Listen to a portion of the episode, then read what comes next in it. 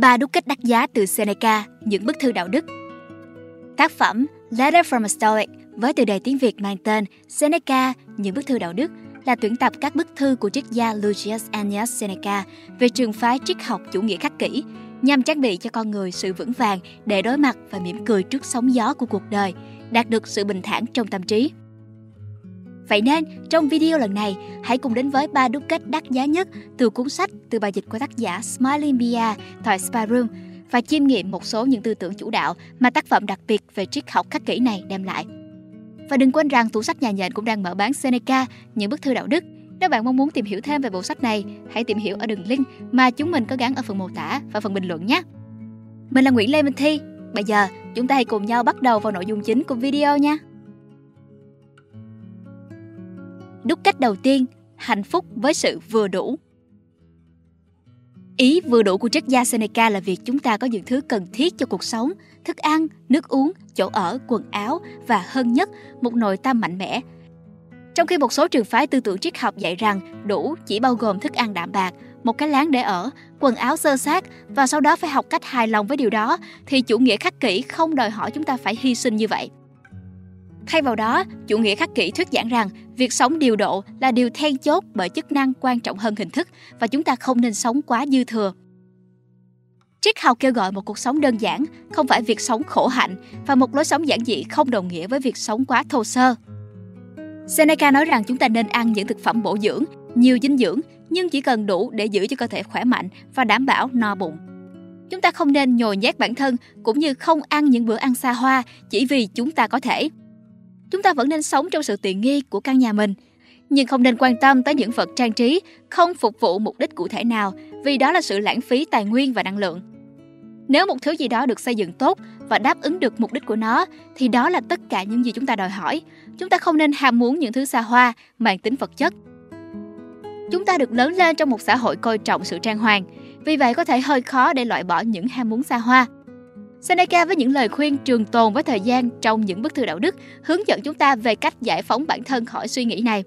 Chúng ta nên làm những việc để hài lòng với những gì chúng ta đang có, để có được niềm vui với những điều giản đơn.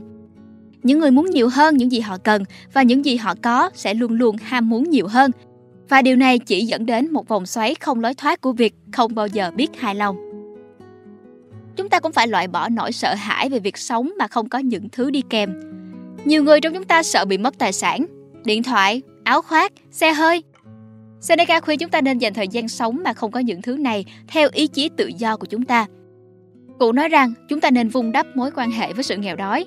Không hẳn là việc phải trông nghèo khổ, mà ý cụ Seneca khi áp dụng trong bối cảnh hiện đại. Chúng ta có thể thử nghiệm việc sống mà không có máy tính, điện thoại, TV và cố tình nhịn ăn theo một khoảng thời gian nhất định. Điều này để khẳng định một khi chúng ta biết rằng chúng ta có thể xử lý cuộc sống mà không có những thứ đó, chúng ta có thể thoát khỏi nỗi sợ hãi mất chúng. Cuối cùng, chúng ta nên nhắc nhở bản thân rằng không quan trọng mọi thứ chúng ta sở hữu tuyệt vời như thế nào hay môi trường xung quanh chúng ta tồi tệ ra sao. Nếu chúng ta khổ sở với chính mình, chúng ta sẽ khổ sở ở bất kỳ nơi đâu. Ngoài việc hài lòng với những điều cần thiết, phát triển nội tâm của chúng ta là chìa khóa. Seneca cũng có lời khuyên về cách làm điều đó. Đúc kết thứ hai, phát triển nội tâm. Việc phát triển nội tâm là một quá trình mà chúng ta phải luôn nỗ lực cả đời mình. Có bao nhiêu người đã từ bỏ các phương pháp chăm sóc sức khỏe tinh thần bởi vì chúng ta không có thời gian hoặc nghĩ rằng việc thiền định khi bận rộn khiến chúng ta căng thẳng hơn là trở nên hữu ích. Seneca nhấn mạnh rằng đây không phải là những lời bào chữa xứng đáng. Chúng ta luôn có thể và nên dành thời gian cho sức khỏe tinh thần của mình. Đó là một công việc toàn thời gian quan trọng không phải là thứ mà chúng ta nên dồn sang một bên để nhường chỗ cho những nhiệm vụ khác mà trong bề ngoài có vẻ sẽ mang lại nhiều lợi ích hơn. Nhưng chúng ta bắt đầu từ đâu trên hành trình hoàn thiện bản thân này? Bằng lòng với sự vừa đủ như đã thảo luận ở phần 1 là rất quan trọng. Tuy nhiên, Seneca mở rộng việc cải thiện bản thân theo nhiều cách khác nhau xuyên suốt qua các bức thư của mình. Vị triết gia Hy Lạp nói rằng một trong những bước đầu tiên để cải thiện bản thân là nhận ra khuyết điểm của bản thân – không ai trong chúng ta là hoàn hảo và việc xác định những lĩnh vực nào của bản thân mà chúng ta cần phải cải thiện là rất quan trọng. Nếu chúng ta không nhìn thấy vấn đề, làm thế nào chúng ta có thể tìm ra giải pháp? Một chìa khóa khác mà triết gia Seneca cung cấp để phát triển nội tâm của chúng ta là đừng so sánh mình với người khác. Đó là một sự lãng phí năng lượng vô ích. Cuộc sống của chúng ta là của chính chúng ta, chứ không phải của bất kỳ ai khác. Mục tiêu của chúng ta khi sống là làm những điều có ý nghĩa đối với chính mình và không nên lo lắng về việc người khác đánh giá những điều đó như thế nào. Điều này cũng xảy ra khi chúng ta đạt được những tiến bộ tích cực, khi chúng ta tiến xa hơn trên hành trình của mình. Chúng ta cũng không nên phô trương những cam kết đã đạt được với chủ nghĩa khắc kỷ. Khoe khoang về lối sống này không chỉ làm mất đi một phần bản chất của lối sống, vì khoe khoang với người khác là một hình thức tìm kiếm sự chấp nhận từ bên ngoài chứ không phải bên trong, mà thậm chí còn có thể khiến người khác không muốn thử. Chúng ta nên dẫn dắt một cách lặng lẽ bằng cách làm gương và sau đó giúp đỡ những người tò mò về chủ nghĩa khắc kỷ hơn là cố gắng đi tuyên truyền nó. Ngoài ra, Seneca không cho rằng sức khỏe thể chất là không quan trọng. Duy trì sức khỏe của chúng ta là điều quan trọng đối với bản thân và những người quan tâm đến chúng ta. Nhưng Seneca có nhấn mạnh rằng nên dành nhiều năng lượng hơn vào việc trau dồi trí óc của chúng ta. Cơ thể của chúng ta cuối cùng sẽ suy yếu khi chúng ta già đi và bệnh tật ập đến. Nhưng việc chịu đựng những điều này sẽ trở nên dễ dàng hơn khi chúng ta có một tâm trí mạnh mẽ. Cuối cùng, chúng ta nên sống trọn vẹn ở khoảnh khắc hiện tại. Chúng ta vẫn nên xem xét quá khứ và những sai sót của mình để đưa ra quyết định trong tương lai, nhưng hãy sống trong hiện tại nhiều nhất có thể. Bên cạnh việc học hỏi từ những sai lầm của mình, hoặc thỉnh thoảng ngẫm nghĩ về một kỷ niệm đáng nhớ thì việc ghi nhớ quá khứ không phải là điều tốt cho chúng ta bởi mọi chuyện đã qua rồi. Tương tự như sự lo lắng về tương lai, điều đó cũng không giúp được gì. Điều gì đến sẽ đến. Điều tốt nhất chúng ta có thể làm là củng cố bản thân và biết rằng chúng ta sẽ vượt qua những bất hạnh của mình. Những nỗi sợ hãi không phục vụ cũng chẳng giúp ích gì cho chúng ta. Đúc cách thứ ba, tình bạn chân chính. Xuyên suốt những bức thư của mình, Seneca đã suy ngẫm về ý nghĩa của tình bạn và thế nào là một tình bạn lý tưởng.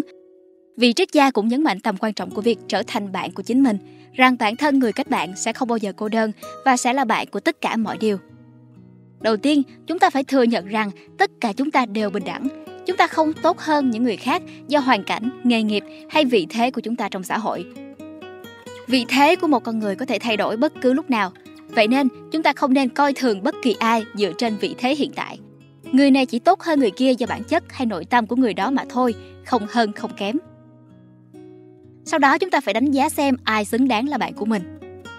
Đám đông không phải là bạn của chúng ta và chúng ta nên thận trọng với ảnh hưởng của nó. Đám đông có thể khiến con người say mê những tệ nạn theo cách mà bản chất họ không phải như vậy. Tâm lý đám đông này không chỉ nguy hiểm cho người khác mà còn cho tính cách, bản chất con người của chúng ta đám đông có thể khiến chúng ta mất kiểm soát bản thân, điều mà chủ nghĩa khắc kỷ cực kỳ không khuyến khích. Tuy nhiên, Seneca không thúc giục chúng ta tự cô lập mình khỏi xã hội. Ví dụ, chúng ta có thể tổ chức lễ kỷ niệm, ngày lễ với những người khác nếu chúng ta quyết tâm tránh những ham muốn quá mức, cũng như tránh tham gia quá nhiều vào suy nghĩ nhóm hay đám đông. Có lẽ bạn sẽ bị phỉnh phơ, chế giễu hoặc nói cách khác là bị đánh giá, bị gây áp lực từ bạn bè bởi những người muốn đưa bạn lên cùng đẳng cấp với họ. Nhưng Seneca nhắc nhở chúng ta rằng những đánh giá của người khác không quan trọng bằng chính bản thân mình. Chúng ta phải cố gắng sống với đức hạnh và sự chính trực, bởi vì cuối cùng chúng ta phải đối mặt với chính bản thân mình. Vậy ai nên được coi là xứng đáng làm bạn? Seneca khuyên rằng chúng ta không nên sử dụng thuật ngữ bạn bè một cách dễ dàng. Những lời dạy của cụ ở đây tập trung vào chất lượng hơn số lượng. Sẽ chẳng có nghĩa lý gì nếu chúng ta được bao quanh bởi hàng tấn bạn bè nếu chúng ta không có hiểu biết sâu sắc về bất kỳ ai. Chúng ta nên dành năng lượng của mình để vun đắp một vài tình bạn sâu sắc hơn là có thật nhiều bạn bè. Tiếp theo, chúng ta nên xem xét tính cách của người bạn tiềm năng của mình. Người bạn tiềm năng của chúng ta có phải là người có ảnh hưởng tốt hay không? Chúng ta nên bao quanh mình với những người mà chúng ta muốn trở thành. Những người sẽ giúp chúng ta cải thiện và phát triển hơn là những người có thể tác động tiêu cực đến cuộc sống của chúng ta. Tất nhiên, chúng ta có thể khuyên những người đang ở trong tình trạng tồi tệ nhưng chúng ta nên cảnh giác với việc để họ đến gần khi chúng ta bị ảnh hưởng bởi sự tiêu cực của họ. Ngoài ra, chúng ta không nên căn cứ vào tình bạn để xem tình bạn hữu ích như thế nào, ngay cả khi tình bạn hữu ích cho cả hai bên. Điều này là do một khi sự hữu ích đó đã cạn kiệt, tình bạn có thể tan vỡ. Chúng ta thường gọi những người này là những người bạn qua đường. Họ sẽ không ở lại khi chúng ta cần họ nhất một khi chúng ta đã xác định rằng chúng ta có một người bạn có ảnh hưởng tốt và mối quan hệ với họ vượt trên cả việc trở nên hữu ích, chúng ta phải tin tưởng tuyệt đối vào người bạn của mình. Niềm tin giống như sự tin tưởng, lòng trung thành nuôi dưỡng lòng trung thành. Nếu chúng ta nghi ngờ bạn bè của mình, giống như họ có thể phản bội chúng ta, thì chúng ta có thể mang đến một lời tiên tri tự ứng nghiệm. Với sự tin tưởng và trung thành này, chúng ta có thể cho phép mình phát triển một mối quan hệ thực sự có ý nghĩa. Chúng ta có thể nói với bạn những điều mà chúng ta chỉ nói với bản thân. Chúng ta nên học hỏi từ sự khôn ngoan của nhau vì kiến thức sẽ ra sao nếu chúng ta không chia sẻ nó. Mặc dù Seneca nói với chúng ta rằng thời gian xa một người bạn sẽ giúp chúng ta phát triển thêm về họ, nhưng cụ cũng nhắc chúng ta rằng điều quan trọng là phải đánh giá cao họ khi họ bên cạnh. Đừng có bạn của bạn là điều hiển nhiên, để đến khi mất rồi sẽ vô cùng hối tiếc. Còn khi bạn mất người bạn tri kỷ do hoàn cảnh hay cái chết thì sao? Mặc dù đau buồn là lẽ tự nhiên, nhưng chúng ta không nên khuất phục trước nó. Chúng ta phải nhận ra sự ngọt ngào của tình bạn, những khoảng thời gian tích cực, đáng trân trọng mà chúng ta đã có. Chúng ta có thể chịu đựng mất mát và chúng ta sẽ trưởng thành từ nó. Chúng ta sẽ tìm thấy tình bạn mới, tình yêu mới và trưởng thành hơn từ mất mát. Và đó là những bài học của triết gia Seneca về niềm hạnh phúc, bản thân và tình bạn. Còn bạn, bạn suy nghĩ như thế nào? Đừng ngần ngại để lại comment ở phía bên dưới cho chúng mình biết nhé. Hẹn gặp lại các bạn trong những video lần sau. Mình là Nguyễn Lê Minh Thi.